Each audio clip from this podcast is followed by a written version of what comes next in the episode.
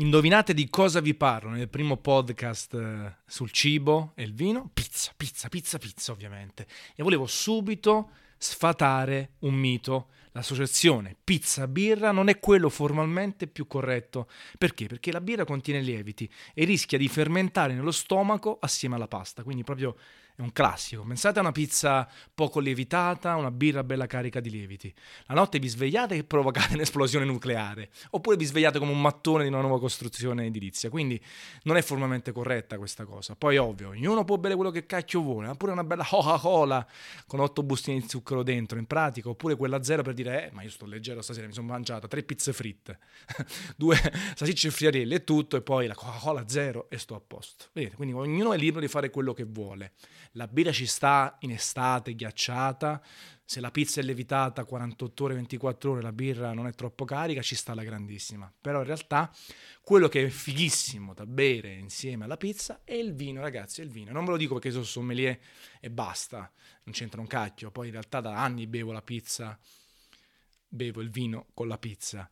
Anche perché a Napoli sempre più ristoranti, sempre più pizzerie propongono una carta di vini interessanti, a partire dal Gragnano, Piedirosso, quindi Asprino La Versa, che però è, è tipo un calcio rotante in faccia per quanto è acido, la Janico per le pizze più strutturate. Quindi in realtà la pizza ci sta alla grande col vino. Perché?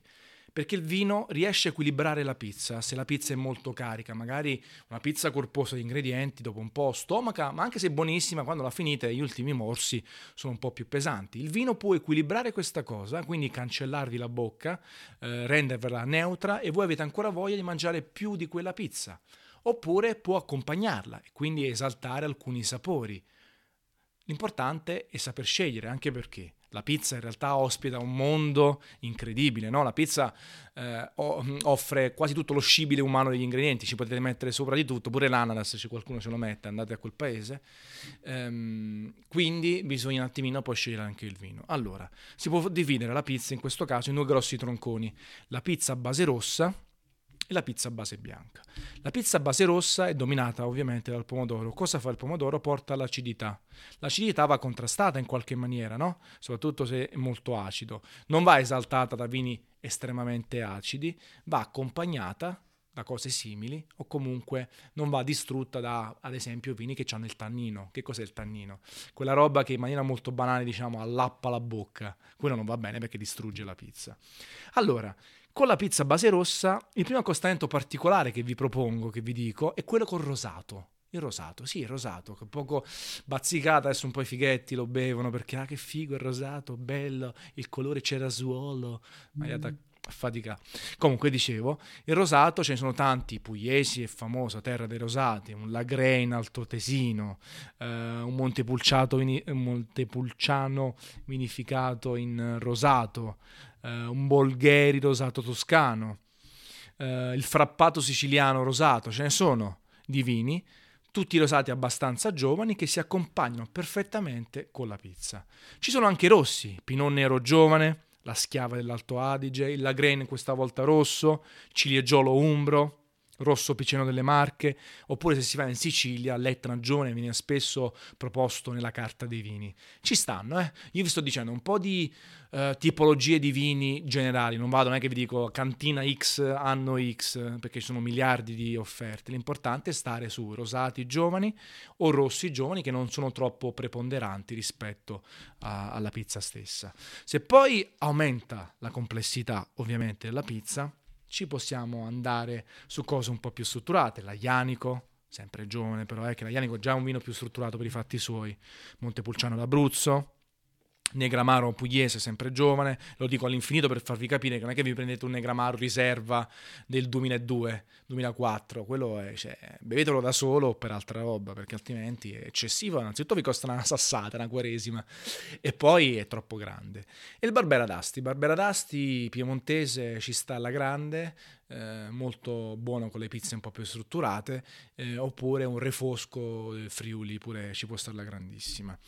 Poi si può andare anche sul taglio bordolese. Uno dice sempre, ah, che cacchio è sto taglio bordolese? Il taglio bordolese è una commistione di vini, solitamente il Cabernet Sauvignon smorzato tra virgolette con Merlot, Cabernet Franc e altre cose simili, per dargli un po' più di morbidezza, eh, un po' più di acidità a seconda di quello che si vuole ottenere. Anche lì si può provare, sperimentate tantissimo, sperimentate, e poi quello che vi piace di più lo bevete per poi andare oltre e provare cose alternative.